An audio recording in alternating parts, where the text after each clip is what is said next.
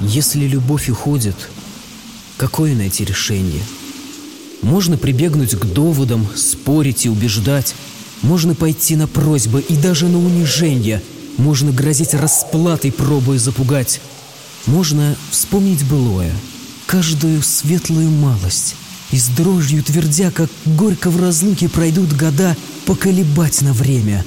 Может быть, вызвать жалость и удержать на время. На время. Не навсегда. А можно, страха и боли даже не выдав взглядом, сказать «я люблю», подумай, радости не ломай. Если ответит отказом, то не дрогнув, принять как надо. Окна и двери настежь, я не держу. Прощай. Конечно, ужасно трудно, мучаясь, держаться твердо.